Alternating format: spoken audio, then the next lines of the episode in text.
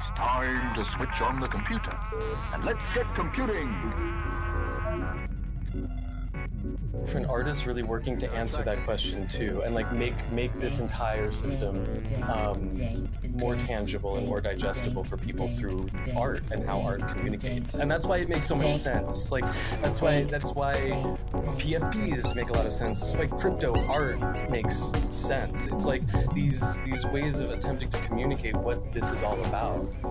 I realized there are a bunch of other nerds around the world that care about the intersection of art and tech too. And Now what are we gonna do for fun? If only I could think of something. We'd better put on our thinking caps. Test, test, test, test. Hello, hello, everyone, and welcome to another episode of The Dankness. I am one of your hosts, Dan Sickles. I am Jason Bailey, aka Artnome, one of your other hosts. And we are hosting some of the best minds in the cryptosphere for conversation about their work, their life, and digging into a bit more of the mythology surrounding the space. Yeah, so Dan and I realized that a lot of times uh, these uh, artists and collectors and personalities in sort of the crypto art NFT space, we read kind of the same questions and the same answers from them in a lot of interviews and podcasts. And, you know, it, sometimes it feels like they always were just kind of famous um, and, and don't necessarily, it's like hard to relate sometimes. But having known a lot of them before the space blew up, um, we wanted to start a podcast where we intentionally try to get at who they are as as humans, um, not just as sort of famous and accomplished, you know, artists in the space. So um, we're trying to sort of flesh out who they are by asking unusual questions and being a little bit more casual. And uh, we've been having a ton of fun of with it so far. Yes, we have. I'm super, super stoked for today's episode, episode number two. Today, we have in studio with us one Miss Sarah Zucker. I think I said that right. Did I say that right, Jason? I, I think it's uh, Zucker. I think it, yeah, you've gone back and forth a few times, That's but I, right. I, I, I don't I don't Yeah. claim to be an That's expert, right. but I think it's You know. Zucker. Zucker. I'm probably gonna mess it up regardless uh, when we when we chat with her today. But yeah, Sarah's one of my favorite artists. So so so stoked to have her in the studio with us. Uh, shall we get to it? You like that? Yeah, let's do it. Forget about it. We give you the dankness. Exactly. Cool. You guys are cool.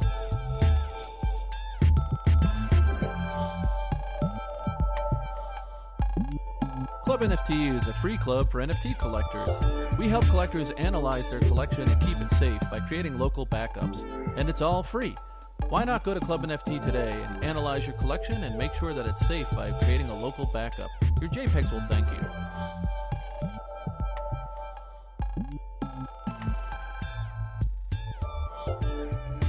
All right, all right. Welcome back to the Dankness. This is a segment that we call Show and Tell, where each of us chooses something either relevant to the cryptosphere or not to share about our past week. Uh, Jason, I will call on you this time. How about you go first and tell us what's up? I got some shit that's damn. Yeah, I think everybody has been talking about um, FTX collapse and SBF, Sam Bankman Fried. Um, you know, and the uh, IRS. and the IRS, FBI. the FBI. Lots of acronyms. Lots of Yeah, acronyms out there. Um, yeah, I mean, I think from from my perspective, it's put a little bit of a chill on the space. You know, I I run a startup in the space, and we're in the middle of fundraising, and I think a lot of people are kind of nervous or anxious about like how far is the FTX contagion gonna reach? Is it gonna, you know, like, are other companies gonna go under, or is like, what's it gonna do to the NFT space? And I, I actually, I personally lost about four thousand dollars in BlockFi, um, which was, you know, part of sort of the the far-reaching tendrils of the FTX collapse. You know, there's sort of dominoes sure. there. But I consider myself lucky. And look, the the message there, from my perspective, is like shame on me, right? Not your keys, not your wallet. Anyone who's been in crypto for That's a little, for a little while, you know, should know that. And like the extension to that, um, you know, the FTX had a, an NFT platform as well, and their NFT platform, much like I'm Oh, always I see where you're going, Bailey. much like I I'm always you. preaching, right? Like, uh, do not, you know, buy NFTs that that put the art and the the metadata on private servers because what happens? Well, we, we actually now have seen a recent example when the FTX uh, NFT platform went down. All the images associated broke, right, with those NFTs Mm. because, like, there was no way for collectors to actually back them up. So, another acronym IPFS, right? You want to buy NFTs that actually use IPFS instead of private servers, so you, the collector, can back them up, right? So, um, I have not yet- Preach. preach. I'm preaching, right? I mean, it, it- well, Bailey. you have to understand, Dan. I'm a year into like telling people this, and everyone's like, marketplaces are never gonna go under. NFTs are so strong. You're like, you know, chicken little. forever, man. The, the sky is falling. You're like, you're like yelling, the sky is falling, and freaking people out, right? And now I'm like, see, see, like marketplaces do collapse, and like if they don't build their NFTs correctly, it's like it's bad news, right? But mm-hmm. I will say, like, I'm not freaked out. Like, I'm still buying and collecting NFTs. Of course, ones that can be backed up. Um, you know, not just the, the, or certainly not the ones that use private servers. And I'm still, you know, still carry crypto. Um, but like, this was sort of a wake up call or lesson, I think, for a lot of folks. I don't know. Like, how have you been impacted at all, Dan, or heard any stories, you know, as a result of FTX? Fortunately, like I, I wasn't directly impacted uh, in the FTX implosion, um, and it was. I mean, it was going to be sort of my show and tell bit for today as well. So glad you brought it up. Um, you know, I think like there's there's a lot to obviously there's a lot to talk about here. I think for me, like it really sort of comes again to this uh, notion that like no one man should have all that power. Such a loaded quote to right, throw in here today, but it's true, right? It's just sort of like this. This is a, this is a distributed system that we're building. There are actual tools in place to protect you from actually like losing your currency, losing your NFTs in this way. Not only by using something like a cold wallet, but by also backing them up, going to clubnft.com and doing so. Um, but like th- this system is built in a way to actually to, to sort of counteract this idea that somebody can steal your things from you without you knowing in like sort of these like uh, uh, obtuse sort of traditional financial you know maneuvers that that sort of laymen like myself will never ever completely understand right? And even in this fallout now like you sort of see how he kind of um, talks around answering any direct questions as to what happened because I think that to me that, that that's something that a lot of people from traditional finance world are just very used to, right? Like, oh well, this is just so complicated that you just can't actually understand what went down, and I think that like the, the most important thing to take away from it is again, not your keys, not your coin, right? Um, there there are ways that you can prevent your things being taken in the crypto sphere, and you should absolutely be using a cold wallet. Um, I've talked to my friends at a few companies, and like, you know, I guess the silver lining here is that this sort of implosion has been a boon for those cold wallet companies. You know, people are like actually very they're they're more invested than ever in figuring out how to back themselves up.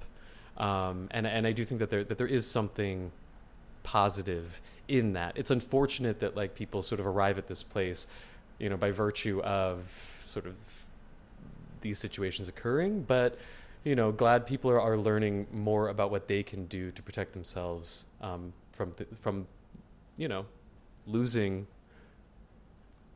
their hard-earned NFTs, crypto, whatever it is. Yeah, for sure, not a Um, good look for, for crypto, right? Like I, I sort of um, No. sarcastically tweeted when I first, you know, heard about it. I'm like, oh, I think I understand decentralization now. We all take all our money and put it in one spot under the authority of a single person who can like destroy us all. You know, which is like, you know, I mean, you know, it it, it certainly looks less decentralized um, when when so many, you know. Um, institutions and entities can collapse all because of one person. It actually looks less decentralized than traditional finance in a way, right? But maybe this is the wake up call. And and you know, my OG friends in the space that have been in crypto for five, ten years or whatever, like those were the folks that weren't impacted, right? Because they they know better and they kind of keep their own keys and you know have everything set up properly. And to your point, Dan, for the rest of us, I think it's it's a wake up call. You know, we we learn, we move on, and we continue to build. with that, a pre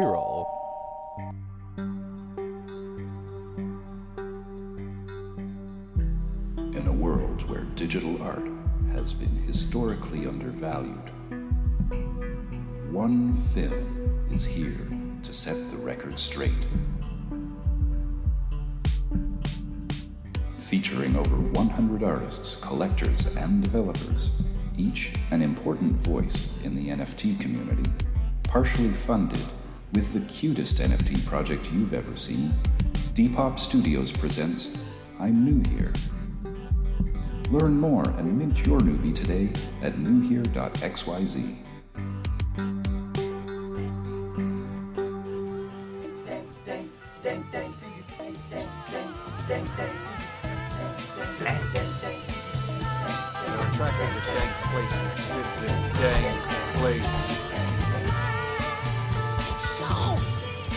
Testing. And welcome back to the Dankness. Um, for today's episode, we have a very, very special guest. Sarah Zucker uh, is in our studio. Sarah Zucker, ladies and gentlemen, is an artist and a writer based in Los Angeles. Uh, her work merges humor, myth, and mysticism with the interplay of cutting edge and obsolete technologies. She's known for mixing digital and physical video te- techniques with the analog medium of VHS. She's been editioning her work as NFTs on the blockchain since April 2019. Her work was part of Natively Digital, the first curated NFT sale at Sotheby's, and Crypto OGs, the pioneers of NFT art, at Bonhams. Uh, in 2022, she was named the inaugural. She was named to the inaugural NFT 100 list by NFT Now as one of the top artists working with NFTs. She's participating in Peer to Peer, which is the first survey of leading artists engaging with the blockchain, presented at an American museum. We're going to talk a bit more about this later in the episode. Um, her GIFs have over 6.9 billion views on Giphy, and um, one of my favorite tidbits about Sarah is that she is a Jeopardy champion, also something that we will probably touch on in our conversation with her today. Personally, uh, Sarah is one of my favorite artists working today, full stop. Um, her work is irresistibly magnetizing. It draws us in like moths to a VHS flame.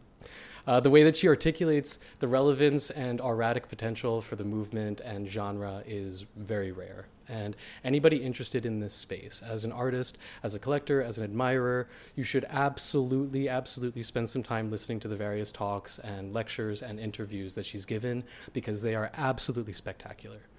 Um, some particular works of hers that I love um, Everything's Different Now, The Light Witch, Licky Loaf, It's the Witch, Not the Wand, and The Cassandra Complex, um, of, of which there are so many others that, again, I encourage you to check out.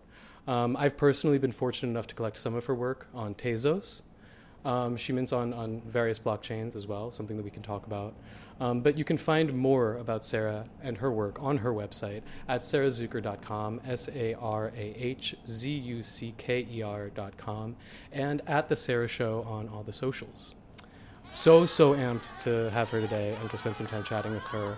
Um, but before that, Artnome, I mean, you and, you and Sarah go way back. Um, I would love to hear how you became uh, friends, how you, how, you, how you met each other. Yeah, yeah. So I mean, I think we've known each other for like four years now, maybe. Um, you know, I had been stalking Sarah and her work on um, on Super Rare for a while, and uh, didn't wasn't aware of sort of her uh, success on Giphy and you know and, and how much she had accomplished before sort of the crypto art space. I just saw this person that whose work stood out from everybody else's work. So she puts herself into the work, and there's like these really trippy like videos early on of her kind of coming in and out of the frame, um, and then you know this old school sort of VHS style work, and uh, she has sort of two of my favorite qualities, which are hard to find in one person. She's super smart and she's super weird in like the best possible way, So right? So true, so true. So, and you just don't get that um, very often in, in the same person. So, what happened? Like the, being aware of Sarah for a while, what happened that actually led to us getting to know each other. Um, I had made maybe the, my first big sale on a secondary market as a collector of an NFT. And at the time, I was conflicted because I'm like, I don't even know that I want to sell anything, but there weren't really any secondary sales happening. And I felt like someone has to show that, like, there's actually potential for a secondary sale but I immediately committed to spending like you know the majority of what I made on other artists, and I knew I wanted um, uh, as much of Sarah's work as I could get. So I, I kind of remember Sarah can can uh, help me, you know, if this is accurate or not. But I think like the day after I made the sale, I bought like four or five works, and I basically told everybody on Twitter, I was like you guys are all losers. This work is great. It's been there and it's been available, and no one picked it up. And now that I have money, like, because there was a lot of like questionable work. I mean, I feel like we're honest on this podcast, so I can just say what I really think. There was a lot of work selling that I was just like, man, I don't think that's very good, right? Oh, but here's Sarah's work kind of just sitting there. There were a few collectors there before me, but I was just like, I am scooping it all up and it's really good and you missed out, right? Is kind of, and since then, uh, you know, I, I, we've met only once, believe it or not, in uh, uh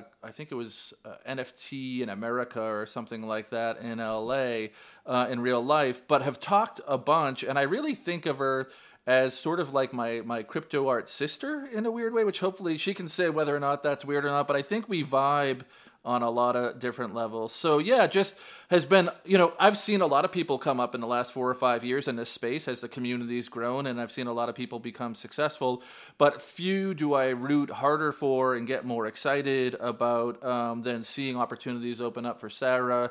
Um, you know, maybe we can come back to it and talk about it at a certain point, but I also think you know, when I see opportunities or, or feel uh, ardent about a cause, I often reach out to Sarah too. So there was a work of hers that I wanted to sell an important work to me from my collection um, to help support uh, women's reproductive rights. Um, and I thought it can't just be any work. It has to be like one of my absolute favorite works, right? So I reached out to Sarah and said, "Hey, like I don't want to bring like unnecessary like attention to you in ways that you're not comfortable with, but like I'm really pissed off about this and I feel like if I don't say anything, then I'm not going to feel good about it, you know?" And and we kind of teamed up for that too. So, yeah, I mean, just someone I uh, admire and respect and and I'm glad to call a friend. How are you, Sarah? I mean, I'm positively glowing over here. you guys are so nice to me. And and yeah, Jason, I mean, of course, you're my you're my crypto art brother. I mean, we've the the level of sheer psychedelic weirdness that we've seen together, you know, I'm really grateful.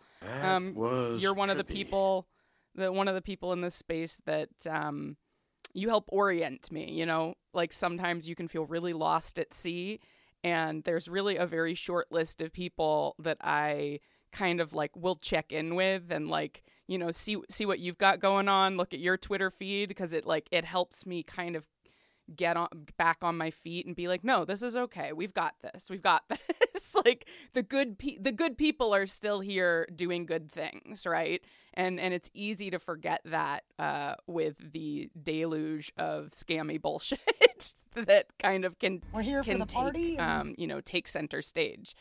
Um, For sure. Yeah, but it's you you have Mhm. yeah you have so much going on. I feel like in like the past year and especially like the past few months, you know, you've had so many releases. You've been very prolific. Mm. Um, I, I would love to hop straight into it. You know about about sort of a big exhibition coming up. Mhm. Um, we have peer to peer. You know, mentioned it in, in your intro, but I, I don't I don't want to sort of skip over the significance of this exhibition. Um, can can you tell us a, a bit about that? What that's all about, and and why in in Sarah's view um, is this significant to be working so closely with a museum? Yes. So Peer to Peer is an exhibition organized uh, by Dr. Tina Rivers Ryan. Uh, she's she's a curator at the Buffalo AKG Art Museum, uh, formerly known as the Al- Albright Knox Gallery. Um, and I just am.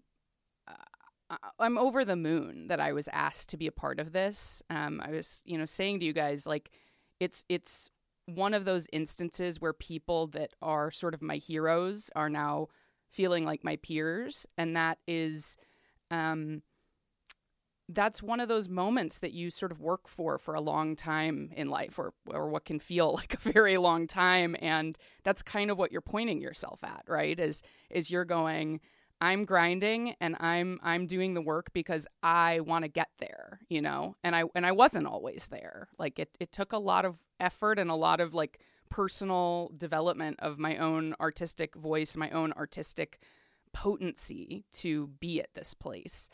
Um, and peer to peer is really exciting. Uh, you know, listen, like there's there's a lot of there's a lot of firsts. there's a lot of firsts in this space.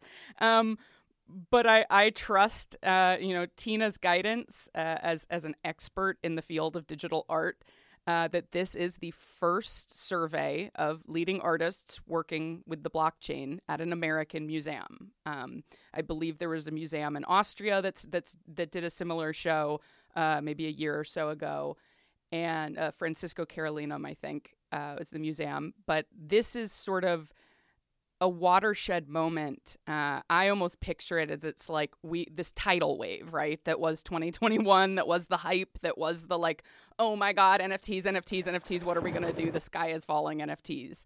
Um, and as that hype has just receded and that tide has gone out, sort of slowly, all through this year, you know, with the market. Um, and a lot of the financial speculation aspect of it all has less mm, lessened at least in the sense of like what what everyone thinks this is all about. It's revealing that artists are still using this technology artists are still pushing this technology forward and that we're actually at this moment where because some of the more grotesque aspects are diminished um, institutions uh, cultural institutions that i personally value are beginning to value us. Um, I think. Can we can we dig into that for for a second too? Because I think you know I I and for people listening for for a bit of context, like Sarah is somebody since she's been uh, single digits. I, I, believe has really been like fighting for the right to make work digitally, um, and you know I think like a lot of a lot of your story um, involves feeling very much on the fringes of the art community right? Uh, definitely the art market. When is stuff um, art? and and really sort of like working to carve out your own space. Um, I, I, guess i wonder you know I, I, imagine that there's a relationship then between an, an, institution like a museum and an artist who has been through this experience subjectively can can you sort of tell me about that because I, I, I mm-hmm. for myself I imagine that like there are moments where I'm like ah well screw the movie theaters. You know what I mean? Um, I, I, wonder sort of what that journey has been like. Yeah. has been like oh, for Dan. you as an artist. Yes, we all feel that way, and and there's a lot of um, there's a lot of voices in the space that are very anti gatekeeper. Everything is anti gatekeeper, right? And anything, anything or anyone who is in a position to say yes, this, no, that is is considered a gatekeeper, right? And I've always sort of taken issue, um, not with the term itself, just with such a broad definition of that term, right? That I think that if we deny the ability to qualify art, the ability to, to curate truly, like what curation is, um, we lose something pretty significant. Like, I think that a lot of that maybe comes from folks mm, maybe not really understanding what the actual job of curator is. It's not just keeping people out. and and um, you know, as I said, that like this has been a journey for me. Like uh, Jason pointing out that I I joined Super Rare in April of 2019. Right, I'd been making at that point. I'd been a working artist doing digital art since like 2012 so that's what's math, seven years. like, you know, I'd really developed my craft at that point, and I was I was pretty confident at that point in my um, ability to show work that was uniquely mine. And I wouldn't say that was always the case. That that took time to develop that. And um, you know, Jason saying that, that like, I, I actually think I was pretty fortunate that first year on Super Rare. Like, I felt like I sold pretty regularly, but it was not common for any of us to like s- sell every piece, sell every work. You know, it was just very different back then. and why I'm referencing that, and and I've told Jason this that Jason has, um, you know, people respect his his opinion. People respect his eye for for art and his his background in art. so him, you know, putting his money where his mouth is, buying like four or five pieces of mine, and then telling everyone, "Hey, I just bought these four or five pieces." Like y'all are crazy that you're you're not like buying this this person's work. I, I've that basically kicked off this snowball that has led me to this moment. That has led me to um, this space of sort of respect that I find myself in that I did not always have, and um, I offer that up because right, I really, I really did have to struggle through many years of, um, like this was the inspiration for a recent collection I made called Jackie Rex. That's inspired by the story of Jacob, and um, I think a lot. I've always loved the story of Jacob wrestling the angel, and and over the years, that's come to very specifically mean to me you know what it is to be an artist uh, t- that like i said that to my therapist this week of like nobody wants their child to be an artist. Like this was not this was not sanctioned. This this career path was not sanctioned in any way shape or form for me. And yet i just i have my entire life i've been wrestling that angel and i've been saying i will not let go of you until you bless me. I i demand it. Like i will not let go. And um I guess I'm off. I'm offering this story up and kind of letting it weave this way because uh, in the in this market, which is so punishing, this this bear market, that the past year, um, watching artists kind of I think get hit worse than anyone because especially a lot of folks who really thought that a new pathway was opening up for them, and now they've had to, you know, reckon with the fact that just because we have this new technology that helps us validate digital art editions does not mean we necessarily have a wide collector base for it yet. Like it's Mm. that's going to take time. All of us who who started getting into this, you know, us nerds who were into this before the hype cycle, I didn't expect it to kick off so quickly. It's it's COVID. Like that's why it kicked off so quickly. That's why ev- this this like wave of excitement came in from from collectors and and Exactly. investor types looking to you know make make some money. Um, I still am bullish on the culture and um, bullish on this sense of like this has all been it's like two steps forward one step back that's what we've done here Mm. and and i i feel how artists are hurting i have these conversations and and i i have such empathy for it because i've i've been there right? Like i i've been there a lot. I also like you dan like i've also worked in the entertainment industry. So y'all i'm traumatized. Like it's it's like traumatic. It's really a traumatic Yeah. to be an artist. Like you really um that is what it is. You are wrestling this angel. You're wrestling something that is bigger than you that is stronger than you and it takes a true sense of like deep inner knowing to go this is my calling and i will not let go of it until i receive my blessing and so here we are i'm, I'm working for with people this listening to- museum. you know, definitely, definitely check out Sarah's collection, Jackie Rex. Um, it was just dropped on Nifty Gateway, I believe, it probably four weeks ago. Um, stunning pieces, and uh, watching them, even even in this in reference to this conversation, you know, it, it makes total sense, sort of where where this came from. Um, I, I I would sort of also love to chat like sort of before NFTs a bit and sort of like your your work in gifs. Um, because I think that there's something there, and I don't know. I'm I'm just gonna sort of throw it out. I feel like they're like. Like you're the type of person who deals with with sort of like these non-question questions pretty Yeah, well. throw it at me But I'm I'm I'm wondering sort of about the connection between um, gifs and and icons, right? And sort of like if if gifs are sort of like the the modern day version of, of an icon. Um, because your work, I mean, you use the word potent early, and uh, to me, like they, they, a lot of your works are so they, they are mimetic, right? Like it's like they are so con- condensed. Uh, I feel like into to sort of sort of speaking volumes, but in, in this very in these very compact gifs. I mean, it, you know, JPEGs, images. Um, I wonder if that's something that, that you've that you've considered or think about. Oh yeah, wow! I love how you put that. Um, and I think that the answer is yes and no. Right? I think that I very much, as an artist, am like my little tingly sensors are going off when you say that GIF as icon. Absolutely. In in the case of my work, I think that is very much true, and that's very much how I'm uh, how I'm approaching it. I also think GIF is a term just like NFT that is a completely blank container, right? Like that that a GIF, just like an NFT, does not imply content whatsoever. It, it simply implies the the containment of content, the package, the package, yeah. the delivery method, basically.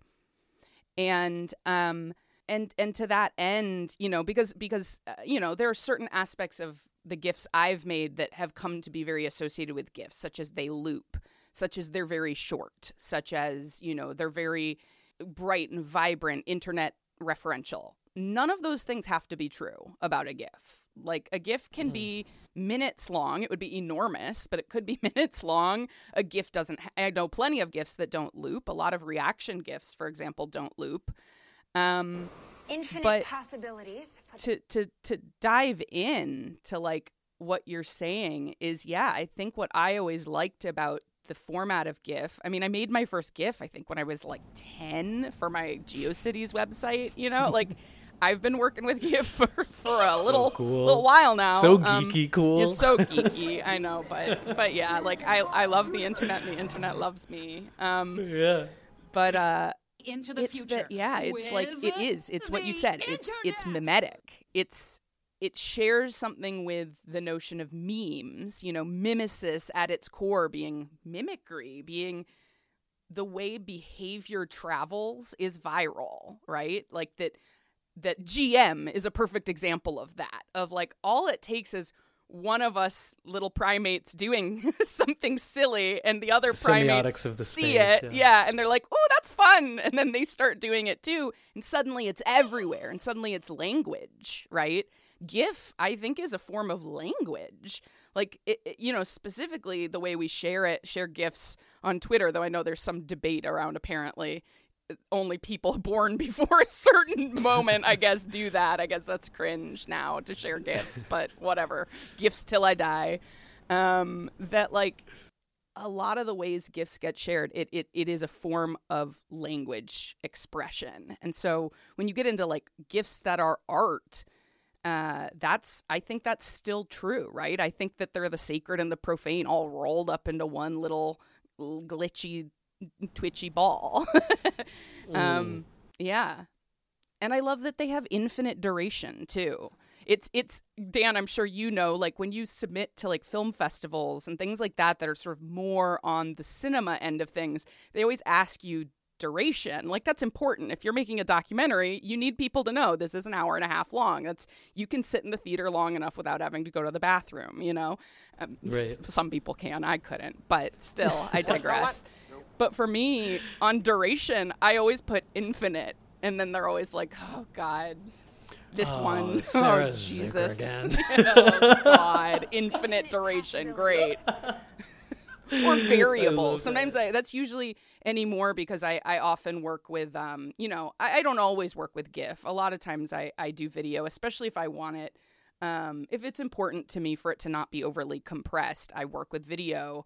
Um, and I, I really personally find the two largely interchangeable.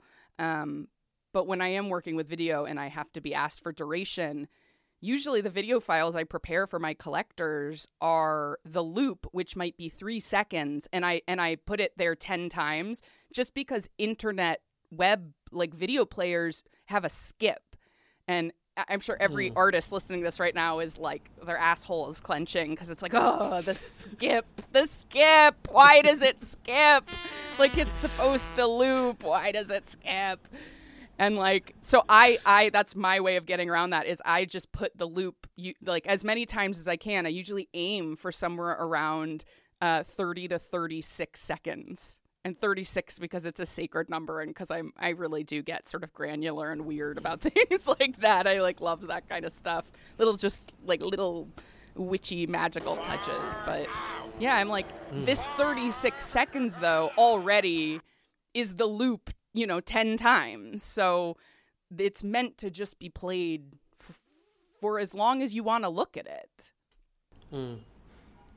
Yeah, Bailey, I'm I'm curious, sort of like if if sort of those mimetic qualities, or sort of like what I'm trying in a roundabout way to describe sort of what I love and admire about Sarah's work. If, if that's something that you also saw in collecting it when you did. Yeah, yeah. I mean, I, I've on the record as saying that that memes might be the most important art of this generation. Of course, I've also said that digital art's the most important art of this generation. At some point, someone's going to call me out that I keep calling everything the most important art of this generation. But I, I do think that memes, in particular, went under the radar for a really long time because people think it of it as like cast-off culture, like not as being important culture. I mean, one of the things that I think's unique and interesting about Sarah's work that I'll, I'll try to phrase more as a, a question than a comment is that she may be the only artist I know whose work gets 6.9 billion views by everybody in the world on Giphy, who also ends up in a major museum.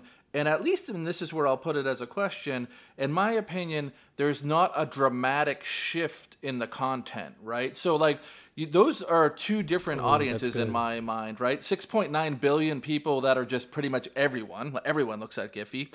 And then the, the people that I wish everyone went to art museums, but if we're honest with ourselves, not everyone has access and not everyone goes. And I think sometimes artists think, like, I'm gonna do my like intellectual work for the art museum and like you know my silly work for Giphy.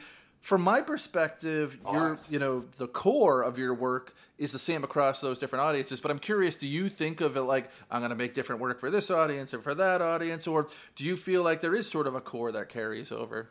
Oh, Jason, this is why this is why you're one of my faves. Is like I I've no one's ever like asked me that, and like yes, that's intentional, and that's um, it's i- intentional that my work is high low is like how I would describe it. It's highbrow, lowbrow at the same time, and that is by design. It's actually uh, very inspired by I would say probably one of the most influential like creative people in my life was Kurt Vonnegut. And I would say his writing is exactly that, right? It's I read Kurt Vonnegut. I read Cat's Cradle for the first time when I was 11 years old and I was perfectly able to read it and like it blew my mind as an 11 year old. I was like, oh my God, there's this whole world of thinking in this way that is so weird and out there and what is time and what is reality and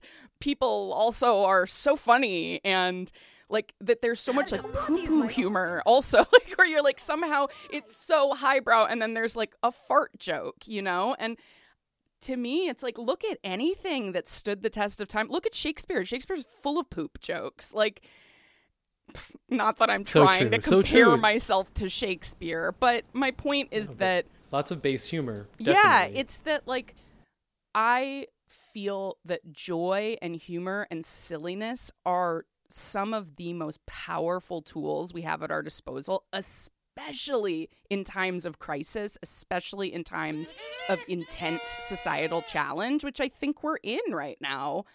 And um, you know, it's caused I uh, you know, kind of what you were saying earlier, Dan, of like I think for a long time, especially before my craft was sort of more refined, it caused my work to be um, tossed aside or looked over and seen as just sort of internet dross, you know? And it, maybe it was just internet dross at that time. But I really pride myself on my ability at this point to speak to like the inner child and the outer adult at the same time and and bring that out in people and and like delight them in that way because I love it. I love it. I don't know. Maybe it's that I'm like secure in my intelligence. Like I'm an educated person, and I think I figured out pretty early on in my education that things that are like overly highfalutin and overly intellectualized are just phony. Like it's it's just feels so phony to me. Like it's just people trying Absolutely. to be seen Exactly. as smart, Cool. and I don't You guys are cool. need people to it's see also me a as metric smart. that you can't necessarily win, right? Like if you're, if you're trying to do the smartest thing or, or be objectively correct in your art, then it will inevitably be bad, right? Mm. If not Um, bad, it's a just metric that is- boring. sure, exactly, exactly. Which I would, I guess, equate with with badness. But yeah, ab- absolutely. Um, it's it's not a metric that necessarily can apply to an art practice. Right. I do wonder also though, you know, talking about sort of your, your intellectual confidence um, and pairing that with your comments about how hard it is for artists right now today. One of the things that'd be cool to get you to talk about a little bit. You're one of the most vocal collectors I know, not in the sense of I got and we love Tyler Hobbs, not in the sense of I got my Tyler Hobbs or I got my XCOPY or the like the the check the When boxes that shows that you have nerd? wealth or that you can collect the, the people everyone else knows, but in that you have enough confidence to go out and collect art because you love it and you seem to not give a shit what anyone else thinks about you know other than you want them to enjoy it the way you enjoy it but like you're not trying to follow the bingo card of like checking off all the artists that everyone else has how do you so a you know how do you think about your own collecting and, and, and am i right in that? And then b and maybe this is an unfair question but i think you share an interest that i have in getting collectors to collect more broadly a more diverse group of artists. How do we think about helping people and i don't know maybe this sounds condescending but i think in building the confidence to be able to collect art that they love or that they find interesting and isn't just necessarily the most popular. You know, is that even a fair statement? Oh, I think that's such a fair statement. And it's one of the things I think that's been so uh, brutalizing for artists this past year is watching a lot of the collectors in the space hedge their bets and just double down on the same people uh, and same things, re- you know, regardless of artistic quality. They're, you know, and um, so what I would say to collectors as as an I'm as ardent a collector of art NFT editions as I am a creator of art NFT editions. Uh, in my case, I'm an artist, right? And I have a very um, uh, strong aesthetic sensibility that I trust completely. It's never steered me wrong.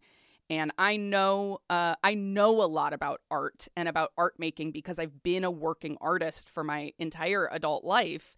Uh, that that also makes it so that I'm not worried uh, typically about the pitfalls uh, of collecting, which is often like if you uh, collectors, I think worry they're buying something derivative and they don't then they don't know if it's derivative or not, and that's actually a, a really good concern to have. I think you're actually a smart, good collector if you recognize you don't know enough about things to know if you are collecting from the person who originated that idea and is originating that style of artwork or if you're collecting from a copycat. Because the second something becomes popular copycats come out of the woodwork. And so what i would say to collectors um, and this brings to mind actually i was just uh, in a did a little curated nft launch with a collector of mine who goes by super pot secret. His name is shaheen. He's awesome.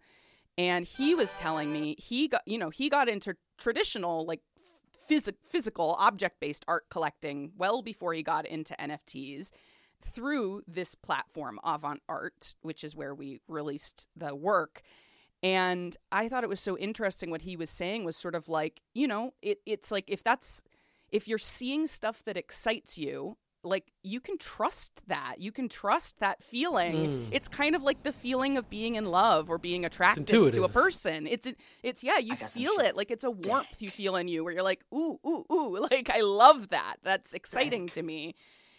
And and then you can take that feeling and then and then what's great is you do have like avant art is a great platform for that that it helps educate collectors. It's it's pointing them towards here's why you're excited about this artist and here's why we're presenting them to you. And it really i think that's been why it's been so successful is it's kind of onboarded a new generation of young art collectors by speaking their language. And the way that relates to NFTs is that, you know, this is all still so nascent, but there are people who've emerged in the space, uh, you know, like like Jason, myself, Dan, you know, like like there are there are many of us and, and you know I flatter us to say that of course but but I but I also um am very um I believe in my ability to find what's good. I'm a I'm a truffle pig. Like I I know when I smell the good stuff, you know? And so and so that's what I say to collectors is like instead of if what you're really excited about is art collecting and this isn't just an investment strategy, which if it's just an investment strategy, any any guide to investing would tell you there are better things to invest in. Like you, you really, uh, really should only collect art if you love art because Preach. yes, you you can make a lot of money, but just go, baby, just go buy an index fund. Like you know, Yeah. like don't gamble some on real art estate if you must. right it's you know yeah. it so it's to say that's that's what would be my mandate to collectors which is look at look at the folks in the space who are um you know genuine about this and look to artists look to the artists who collect i feel like i've been shouting that from the rooftops for years because a artists tend to not have as much money to throw around as these big collectors. So if we're spending our money on something, you know we love it, you know? Um, very nice. And, and and that's you know look at artists you respect I should say not not artists are not a monolith they encompass a wide range of people and personality types but but I should say look if you, if there's an artist you really like and you feel like hey I can't really afford that person's work but oh he or she is always collecting and is sharing you know these other artists who they're sort of like like I I really do. I view my collection as like I'm vouching for the people I collect. Jason, just like you vouched for me, and that made a huge difference in my career. That continues to snowball and can and like build to this day.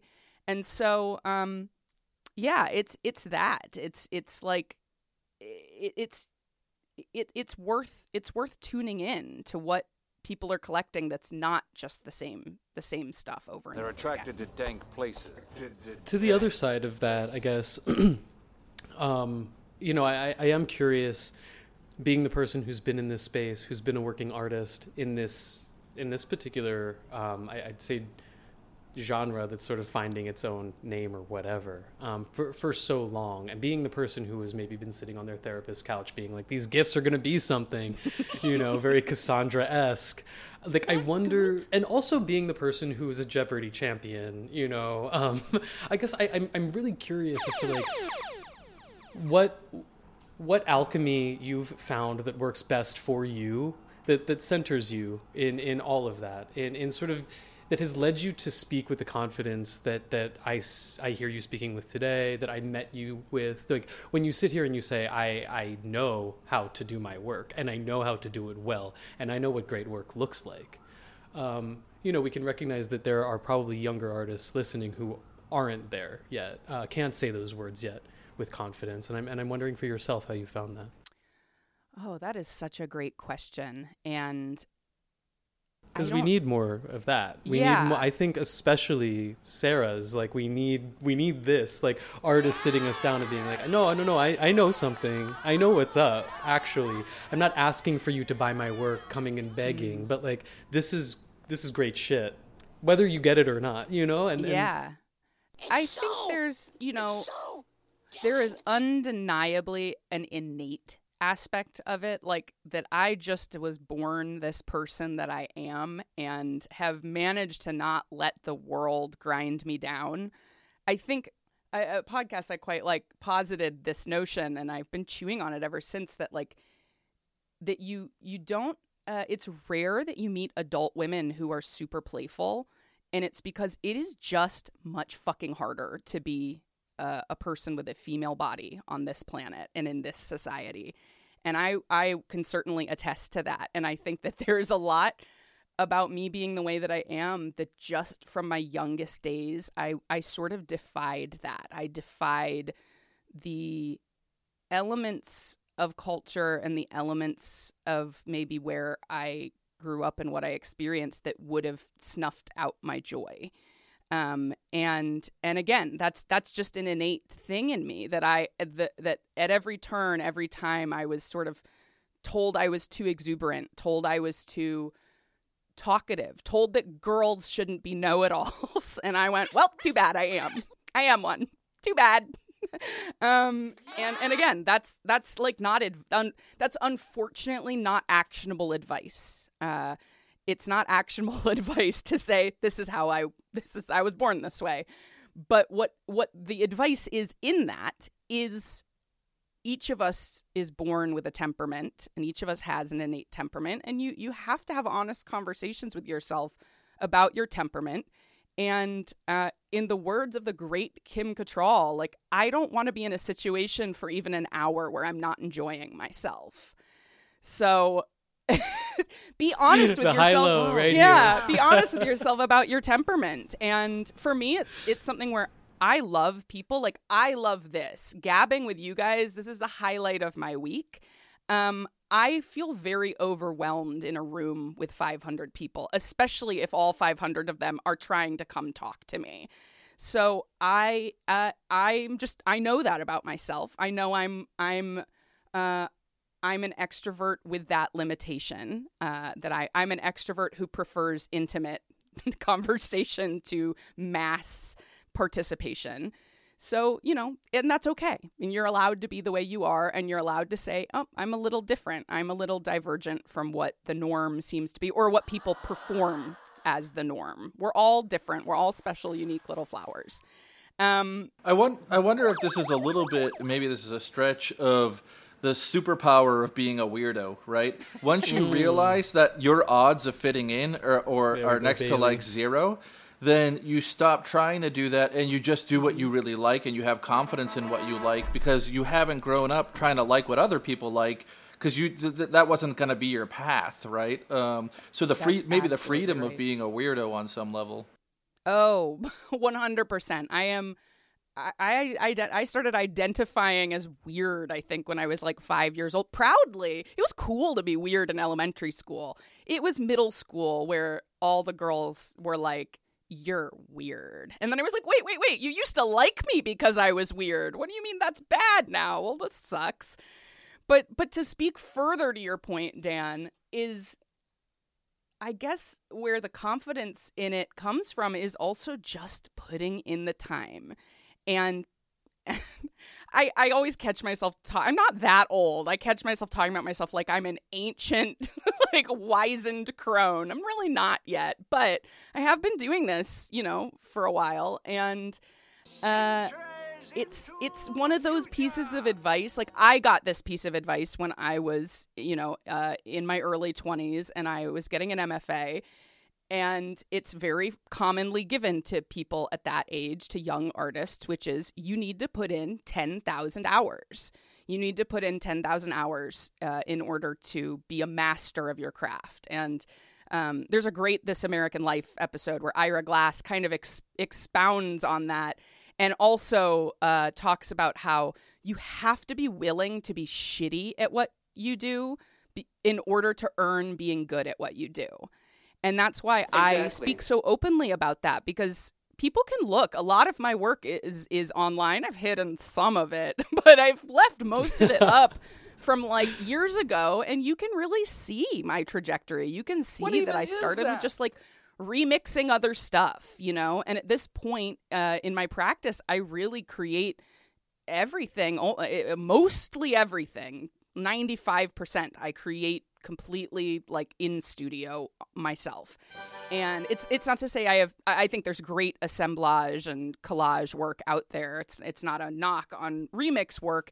It's just to say that like I think it's great uh, for young artists or for people trying to figure stuff out to just kind of play around with other people's stuff. Now, do I think you should necessarily monetize that work? That's a completely different question, right? Um, and I think that that's what I see a lot of with young artists getting into this, editioning their work in a way that wasn't available to me back then when I was in their place, where I kind of want to go, it's not that you can't it's not certainly not my place to tell anyone what they can and can't do but listen to the feedback loop of what the world is giving back to you that that maybe your work isn't mature yet maybe your voice isn't mature yet and maybe that's why you're not uh, finding great success with it. And the message is not quit. The message is not give it up, kid. The message is keep going, keep going, go deeper, make it deeper, make it make it more, uh, make it more you. Stop trying to do what other people are doing and make it more you. And um, that's that's the only way. Sorry, there's no shortcut. Like it's it's it's that. I understand. Sarah Zucker, I love chatting with you. I feel like the- these conversations always very much recenter myself. Oh, wait. Artnome, did you hear you hear that? I think you heard that I noise? think I heard something. I think it might be time for 22 questions, questions, questions. Questions. This is the segment where we rapid first- fire. Oh, sorry. Oh, we have a pre-roll. Did I We got a pre-roll. Bailey. Oh, we've got a pre-roll, pre-roll, pre-roll, pre-roll. Are your NFTs built to last? Sadly, the truth is probably not. About 40% of NFTs store the images and the artwork and the metadata all off chain on private servers owned by the marketplaces. So when the marketplaces go under, poof, there goes the value of your NFT. And less than 10% of NFTs actually store all the files on chain, and that's because it's really, really expensive. That leaves 50% of NFTs which use IPFS. The great news is for your IPFS NFTs, as long as you create a local backup, you can always restore your NFTs in the future. Go to clubnft.com and create a free backup today.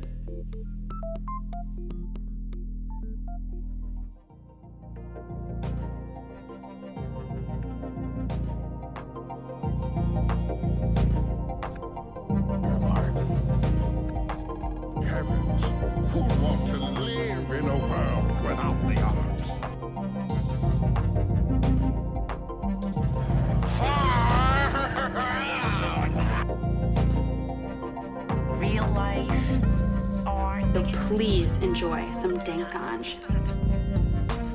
But if you like dank, And Second floor, third dank room on the left. And we're back. We are back on this episode of The Dankness. Bailey, you want to introduce this segment? I know it's your favorite. It is. I jumped the gun earlier because I love it so much.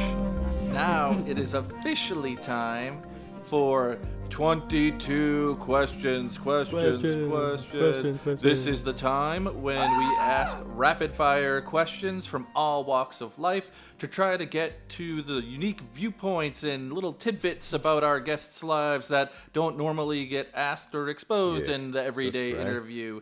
Very excited for Sarah's uh, answers today. I don't know, Dan. I don't know who went first last time, but maybe we'll have you kick it off with question numero uno. Question number one, Miss Sarah Zucker. What did you eat for breakfast this morning? I made myself a glorious plate of fried eggs over easy with avocado and air fried tempeh. I'm like literally eating popcorn right now as my breakfast. That's so impressive. I'm a little fancy. I think I had coffee. I'm jealous. could, could you please, Sarah, describe the state of your bed right now? it is made with a little with a little uh, uh, souvenir pillow filled with pine needles from the Catskills. Ooh, No way. Wait, are you are you one of these like are you like you wake up and you make your bed right away, like military corners and all of that? Yeah, and I didn't. I'm I'm actually kind. I'm like in my studio right now, and my studio's a mess. But yeah, I like to keep my house like. I I'm kind of like a big Martha Stewart fan. I like I I'm I'm a I like domestic engineering. like I, I do. did not know this. Yeah. I can't wait to visit your place one day. um, do you prefer a pencil or a pen? And do you have a, a preferred brand? I have a very strong preference for pen only. I loathe pencil. I break pen. I write incredibly hard. Like I always have. I leave like I like inscribe the paper. And my favorite kind of pen is a Pilot G2. I've been using them for like 15 years. I love G2s. They're like they're like the They're the perfect amount of thickness. Yep, Yeah. They're the best. Yep. For sure. I need to get in on this G2 action. I've Yeah. been stuck with pencils my whole life. Uh, how old were you when you received your first computer? I actually uh there my family had a computer when I was born and I I was thinking about this recently. I learned to type at the same time I learned to write, which is unusual for someone my age. And I think it's why my handwriting is absolute chicken scratch. Question number five is Who is your favorite philosopher or thinker? Uh, Off the top of my head, I'm going to say Sartre just because lately I've really been feeling that hell is other people. Oh, wow. really It's been not Kim feeling that Cattrall. and Kim Cattrall. If you say so. She really believes that hell is other people, specifically her her cast castmates on Sex in the City. Next question, very important, uh, maybe a little personal. Foosball, air hockey, mini golf, or ping pong? I believe it's a combo question. So, first question, foosball or air hockey. Second question, mini golf or ping pong? Definitely foosball. Love a foosball. Love the how like ooh, I love it. I love clicking on that little ball, right? And uh what's the next one? Mini golf versus what's my other option? Ping pong. Pff, mini pong. golf. Mini golf. Def ping pong is too stressful. I don't like any activity where there are balls flying at my face. Please. What's uh what's your preferred pizza topping and what's your least preferred pizza topping? Oh, I- have not been able to eat pizza for years because it like wants to murder me. Um, I would. I'm. That's I'm cool. a purist. Actually, no. I'm gonna say if not just like a plain cheese pizza, I would say my favorite pizza topping, if I could eat pizza, is onions. Like just white onions. Just put them all up on there. Least least favorite pizza topping. I mean, off the top of my head, I'm gonna say like anchovies. Don't people put that on pizza? Fish and cheese. That's unholy. Makes no sense. Exactly. So, I I have an important You guys are follow up. Uh, ca- caramelized onions, or you want like those kind of bitey, like uncooked almost? Just like some raw, just like Both. I'm I I love a stinker. I love an aromatic vegetable.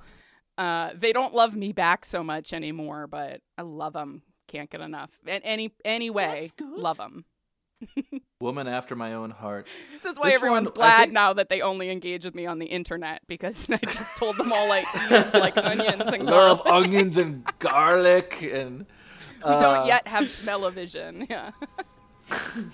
So this one, I think our last guest had to pass on it because uh, they wanted time to think about it. But it is kind of a deep question. So, who in the world would you like to meet but haven't? Oh my god, that's such a good question. I'm gonna I'm I'm like I'm gonna just go through a Rolodex in my head. This is this is like not deep, but I, the first person who comes to mind is Cate Blanchett.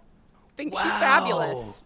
Think she's fabulous. She is so fab. Honestly, mine was Britney Spears, Sarah. So Yeah. Okay. uh, cool. know, we're kindred spirits there. I think that I'm also like I I have like a huge crush on Cate Blanchett. So it's it was it's I was like cool. Yeah, I'm not that deep actually. like it's, it's, I really just like uh Cate Blanchett. what's um next question is what's one vice that you'll openly admit?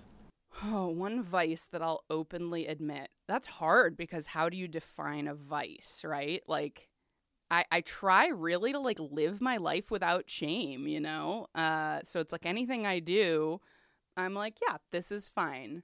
But I guess it's like it's no secret I'm I'm I'm kind of a pothead, you know? Like so I, I think that that might be traditionally considered a, a vice. Like I don't define it that way and I'm in a very nice place with it in my life at this point and it, it gives me a lot of joy. So You are speaking on the dankness. I am now, on the dankness, right? Got to keep it dank.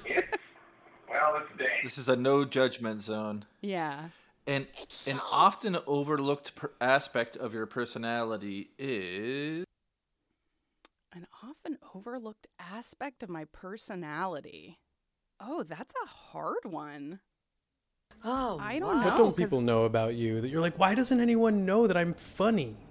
You know? Yeah. I mean, What is yeah, that well, thing? it's, I guess it's you know what's why it's stumping me is because I feel like when I'm on the internet, I'm being really myself. Like I'm being really pretty open about how I really am and and like and like showing how I really am. And so um, all my internet friends are getting like the real me and and like getting it.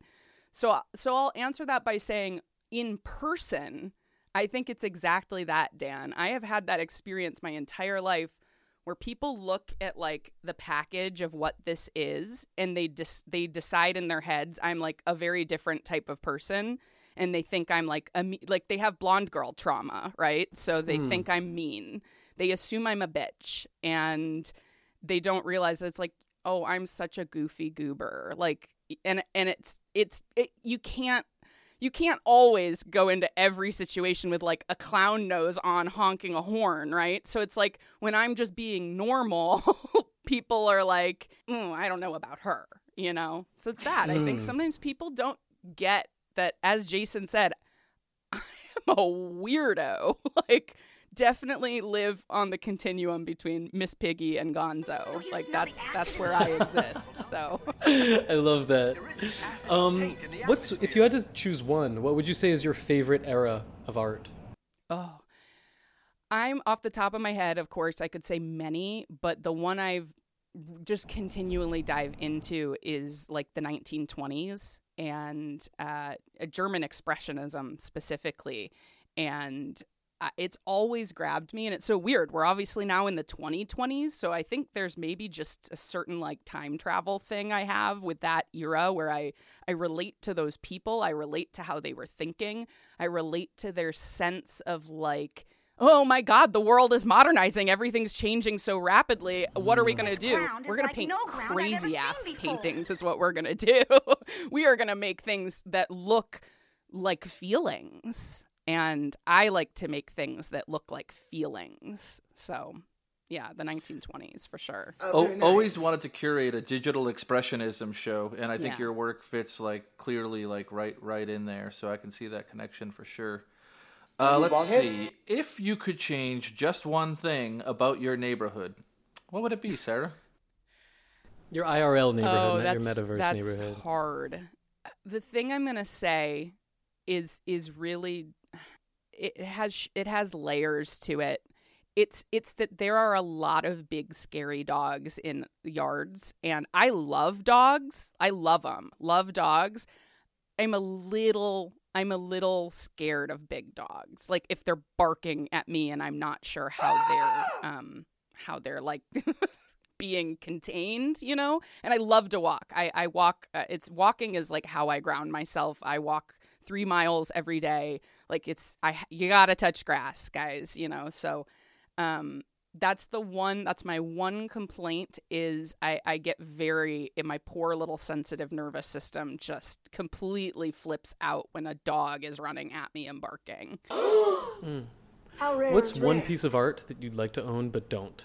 It's funny or you by asked an that. artist. Yeah, it's funny you asked that. I've I've recently been indulging in like I found this website called Live Auctioneers that lets you participate in art? auctions, uh, like like not Chris, yeah, not Christie's Sotheby's, but like uh, you know there are a lot of auction houses out there that are kind of like down down the chain, so to speak, and I just bought my first piece of like IRL art through one of these auctions uh, by this artist Pedro Friedeberg. He's a Mexican artist, and his work is so psychedelic and cool. It's like these like.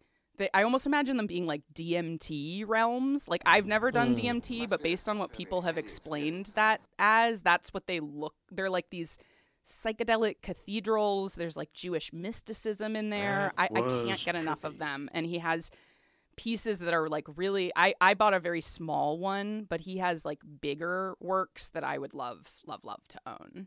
Far out. Very cool. I- I'm going to go off script because we didn't really talk much about this, and, and you triggered my thoughts on it. Instead of asking the question that's loaded up for me, I love when Bailey goes rogue. yeah, I'm going rogue. Bracing myself. When was your first psychedelic experience? Mm.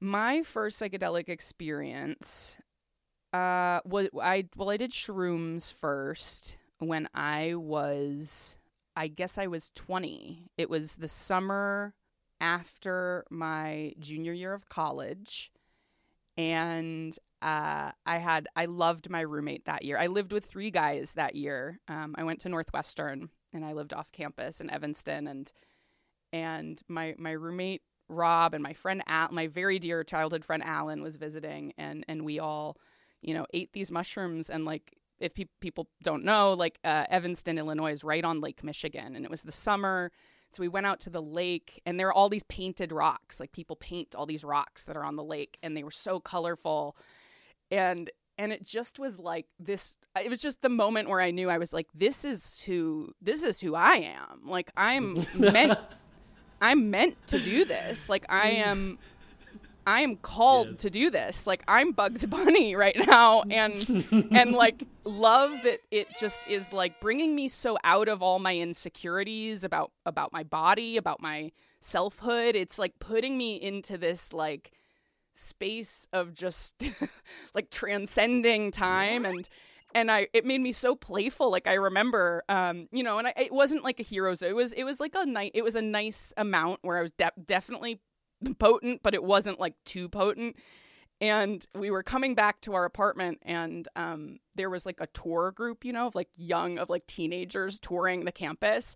And we had there was this clock tower on campus, and I saw this tour group, and I went up to them and I went, I went, that's where the president of the university lives. I know he's my daddy, and I was like, for some reason, like just delighting in telling these like these like seventeen year olds like that the president of the university lived at the top of the clock tower and that he was my daddy. He was my papa, and like, and then I, and I was like.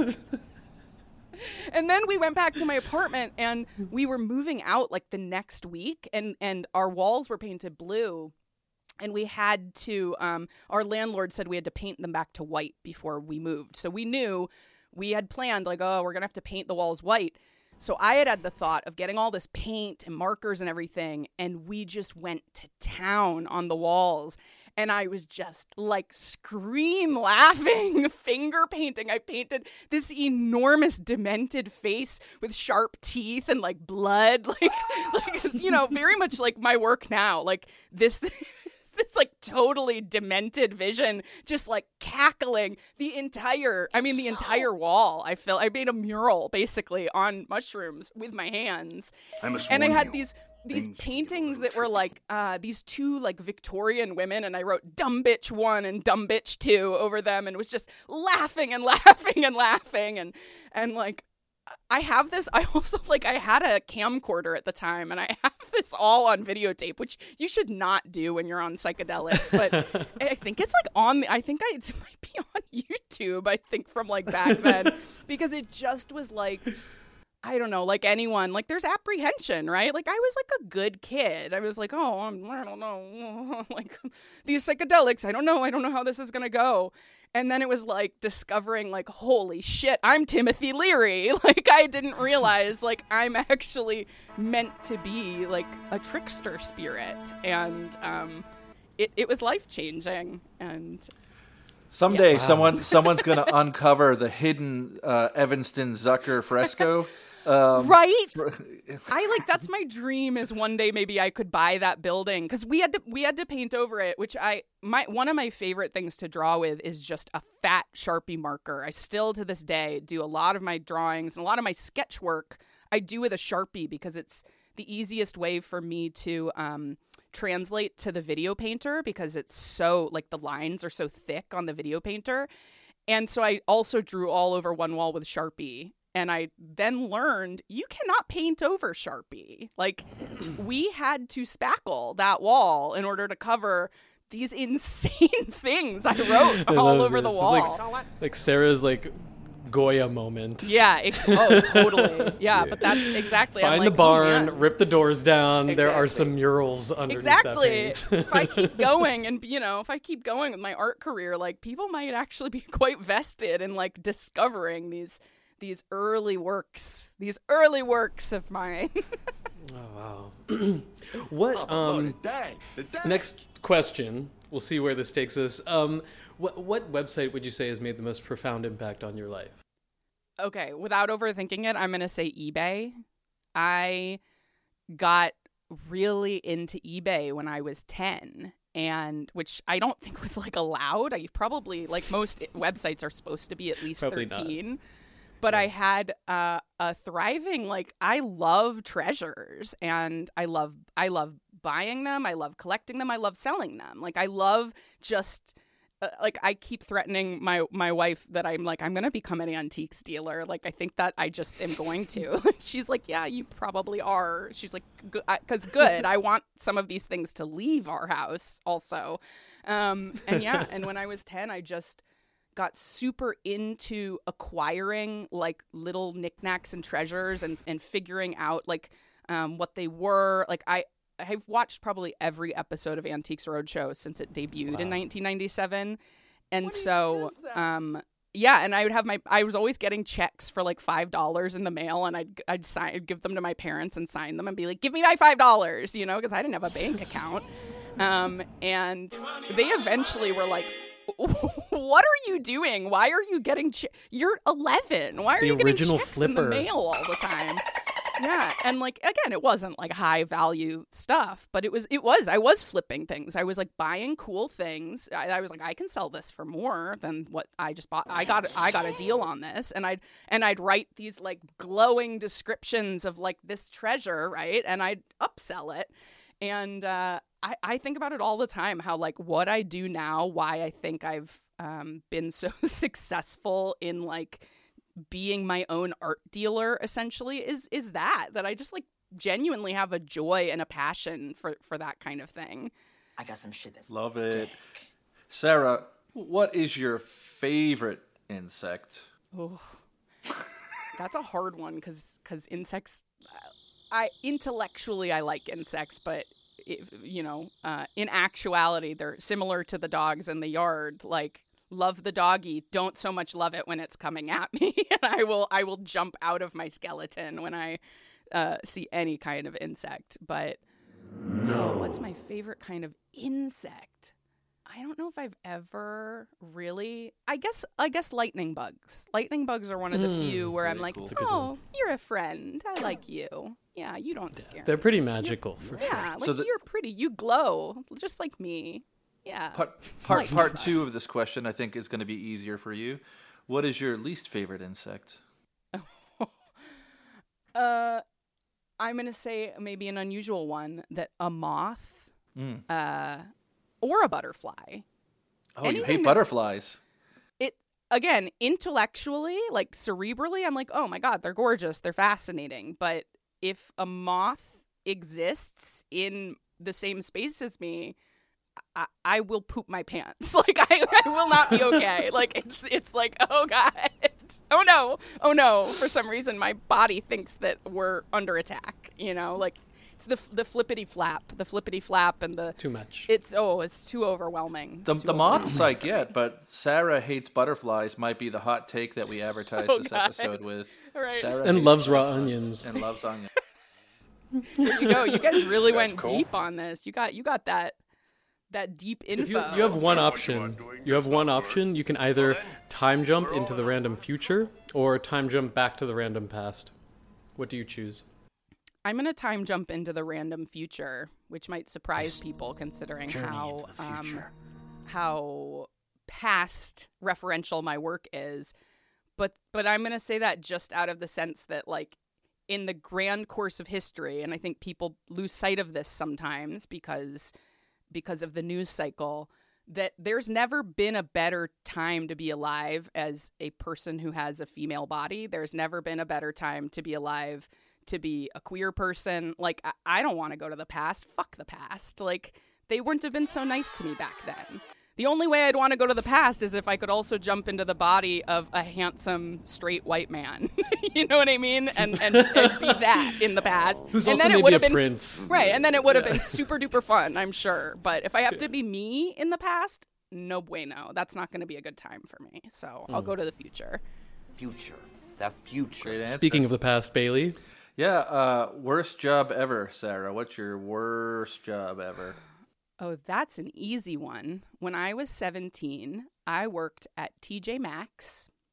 Uh, I worked in the housewares department, which meant that I had to unpack all of the housewares from the big, like, cargo boxes they came in. Uh, you know, they came in these giant boxes with all this weird packing material sprayed with all kinds of chemicals and I have very sensitive skin, so I just had like a rash the entire time. Um, and it's you know TJ Maxx not not such a glamorous place. I, I did my best. TJ with Maxx it. rash. Yeah, I TJ Maxx rash. That was my life the summer I was 17, and I, but I made the most of it. I I would um organize all of the like weird shit that came in, like the you know these bottles with peppers, you know, in oil and God only knows what else. And I would make dioramas out of them on the end caps. And that was not appreciated, which might not surprise you to Where learn that I, art? I got a stern talking to about stop trying to make our crap look good. Um, it's supposed to look like garbage. That's kind of our whole thing. TJ Maxx's brand is TJ Maxx. We sell shit. So don't make it look good. Like they literally they were mad at me because I I was making it look like it was expensive, and they were like, "We don't, we're not selling it because people who come here want things that are cheap, so it needs to look Break cheap. it, Sarah. Yeah, you just it needs, break it, and then put it on be, the shelf. Right. If you pick it up, your hand should be slimed with nasty ass oil, and the the the you know towels should look like they're gonna give you scabies. Like that's our brand. Stop trying to mess with it. And so I, I did. What was um?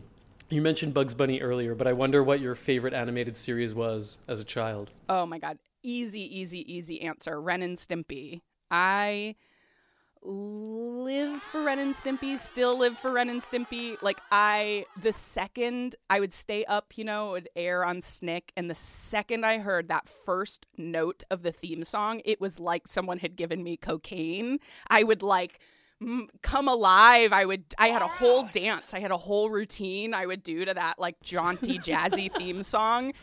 And my mom was like telling me this recently that she was like, because it was actually, I knew a lot of kids who weren't allowed to watch Ren and Stimpy. A lot of my friends weren't allowed to watch it. It my mom would let me watch it. Yeah, it was. it's very violent. Not not even violent necessarily in like action. It's like violent in just its energy is so chaotic. It's very aggro. It's yeah. very aggro. And my mom was telling me this recently. She's like, You didn't know this, but I would cut you off at two episodes because if I didn't, you would like smash your brother's head into the wall or something. Like it, it turned me, like I turned into a cartoon character and I would be like, I know what I'm going to do. I'm going to go on a delightful violent rampage. you know? So, um, yeah, it, it like it worked me into a lather that I just it it was so stimulating. Like the and to this day, I think it's one of it's a huge influence in my art. Just how twisted and demented and beautiful the animation was, and you know, I now as an adult also can hold the cognitive dissonance of like the creator John K seems to be not such a great person and has done some bad things. People can Google that for themselves. And you know you can't you you both can't separate the art from the artist and you can. Like and that's people struggle with that.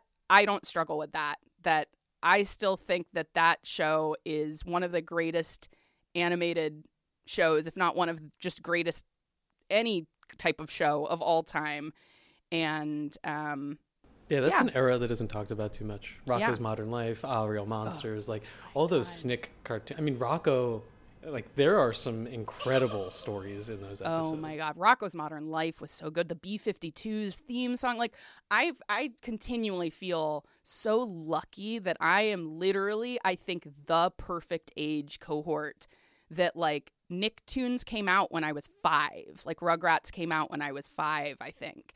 And all of that happened right when I was in elementary school. And by the time Nicktoons started to get a little insipid, I was already kind of too old for that kind of content anyway. So it's like I just really hit that sweet spot of like, um, there's this great documentary about Nickelodeon in the 90s. I can't remember what it's called, but because of that documentary, I realized I think part of why Nickelodeon was so good, the president of Nickelodeon was a woman, the entire board was were women that that people I, I did not know that that that it was all women didn't know that either. and they were ask and they were asking themselves in because prior to that children's programming had always been what do we as adults think children need to see and these women who many of them were mothers who had their own children who were basically studying their own children were going we need to make content let's stop talking down to kids like they figured out we need to make content that speaks to the pathos of children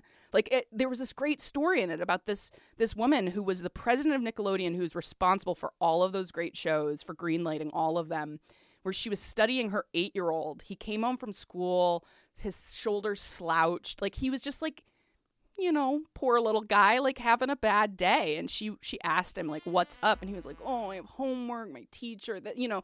And he, she was saying she was like, "People don't give enough credit to the fact that children are just small people, and they have pain and they have pathos and." And then they have these shows that are like, hey, kids, like so patronizing to them. And they are hungry for things that get on their level and things that feel a little naughty. Like Nicktoons always felt a little naughty because it It was was like, like, the HBO for mm-hmm. kids. yeah, Yeah, c- and it was like right. It was like, oh, those grown-ups, they don't get it, you know. And it's like obviously right. those shows were being made by grown-ups, but it was being made by grown-ups who themselves were were p- still playful, had retained that sense of playfulness and had not let the play be snuffed out of them by life. And what a gift. What a gift they gave all of us with that. Love it. Love it. I'm gonna I'm gonna jump a question because I inserted one technically earlier about the psychedelics, and I I like the question after this question better. So I'm gonna jump to the question of what is your ideal afterlife scenario? Oh my God, Jason, you're going to give me an existential crisis. I don't know. I mean, I think to me, if I got to We're here for the choose, I think reincarnation is the best model, right? Is I actually have been thinking about this a lot lately. This is like a heady topic I've been chewing on, um, both just for my life and but also I think in my art. I've been thinking about how like our DNA is really ancient. Like our DNA has been around for like what a hundred thousand years, and it keeps reiterating. Every generation it reiterates. It's the same DNA reiterating, re- mixing, you know, becoming something new. And like I've lately been taking this kind of like psychedelic perspective of like, oh, what I think of as myself is actually my DNA having an experience called Sarah. And it's why I think sometimes I get really like, I kind of get fussy with people when they uh, put a lot of like identity politics stuff on me. I, I really don't like being put in a box. My feeling is like, hey, you can put me in a box when I'm dead, but don't don't try to do it any sooner than that. You know what I mean? My DNA is having an experience called Sarah, and I want that to be expansive. And I want to give my DNA a little treat and let it and let it do things it hasn't done before, you know? And I I can say that that's true for me. Like I guess that's why it's been coming up is is um I've had to really like be taking care of myself. My nervous system has been really overloaded with with with you know all of this the past 2 years and it's caused some like health stuff for me and um and that's I guess that's where that thought comes from is is this feeling of like well what do you expect? You're asking your DNA to do something it's never done before. It was you know, my DNA was digging potatoes in in like Eastern Europe for hundreds of years. like it doesn't know how to be this kind of person doing this kind of stuff, tapped into the entirety of human hmm. intelligence every single day for better or for worse. Like that's crazy that I'm asking it to do that, but it's also cool. Like it's also really cool. And so I frame it that way for myself because I because I I feel like I don't want any of this to end. Like I, I want it to keep going. I'm really enjoying the successes I've been having, but I have to get better at handling them and I have to get better at taking care of myself. So I frame it like that to go, it's okay, little doodle. Like you're you're learning. You're you're having an experience called Sarah that your DNA has never experienced mm. before and it's there's a loading period for that. So I think like that no ties in nicely to the idea of like reincarnation in the sense that like we don't go to some chicken farm in the sky. We don't just cease completely. that energy gets redistributed and that maybe when it gets redistributed re- redistributed i don't know that sounded weird to me when it gets redistributed that maybe our energy carries something with it and maybe the next experience we have will will will like you know iterate in a way where it knows how to do things a little bit better. It's a perfect answer for a podcast called The Dankness. Yeah, that was, I think, I mean, that was, I think we hit 20, 21 questions there, but I really think uh, that that's the perfect way to sort of round this out. I love how these questionnaires always sort of find their, their natural ending. And um, I think it's beautiful, Sarah, to sort of like, cons- like sort of think of yourself as a steward of, of your own contents in Yeah, a way your that- legacy. that, uh, you know you, you almost Yeah. don't even own them um, so you kind of ha- can take care of it as much as you you want or don't want in order for like the next sort of not sarah to, to maybe use it i think it's uh yeah it's gorgeous um, sarah zucker thank you so so much for for hanging with us today um, for everyone listening, please, please, please check out Sarah's work. Uh, SarahZucker.com. Check her out on Super Rare. Check her out on Tezos. Uh, follow her on Twitter at The Sarah Show. Um, and especially, uh, I think that this is probably going to be airing uh, before this this peer to peer exhibition. Um, so be sure to check that out as well.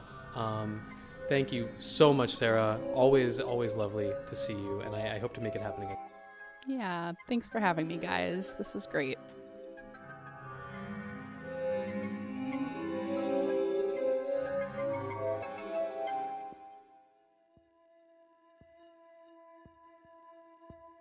Hi all, it's Benjamin here.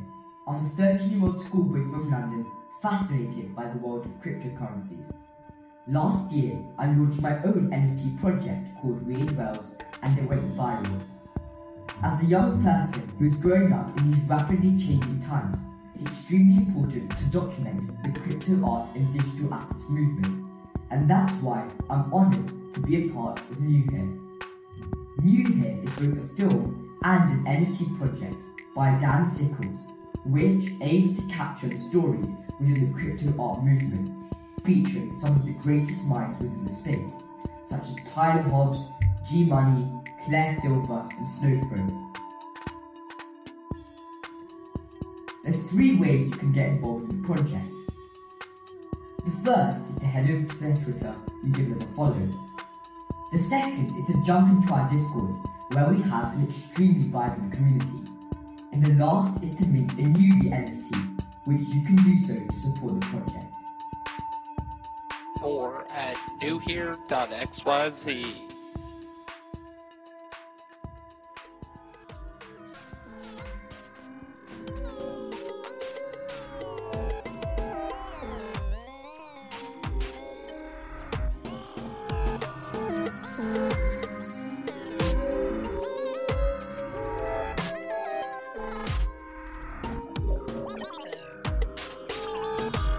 thank you to our guest Sarah Zucker. It's been an honor having you join us on the Dankness today. Uh, one of the first people that Dan and I thought of when we started this crazy podcast. We were like, who's someone that we both love that we think is like crazy creative and will kind of understand the uh, the, the madness of our our vision for this podcast. Um, and we couldn't be happier to have had you as a guest. Thank you, Sarah. Make sure to check out her work at The Sarah Show uh, on socials. That's at The Sarah Show. And sarahzucker.com. S A R A H Z U C K E R.com. And big love to Stella with the uh, the dank tones, bringing in our sound effects. Dank Yep, tones, yep. extra dank. Super and dank. you can find us on the interwebs at thedankness.xyz, newhere.xyz, and clubnft.com.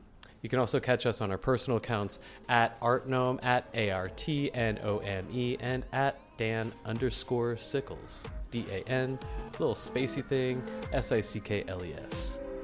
And without further ado, have a danky danky day. Stella, take us out.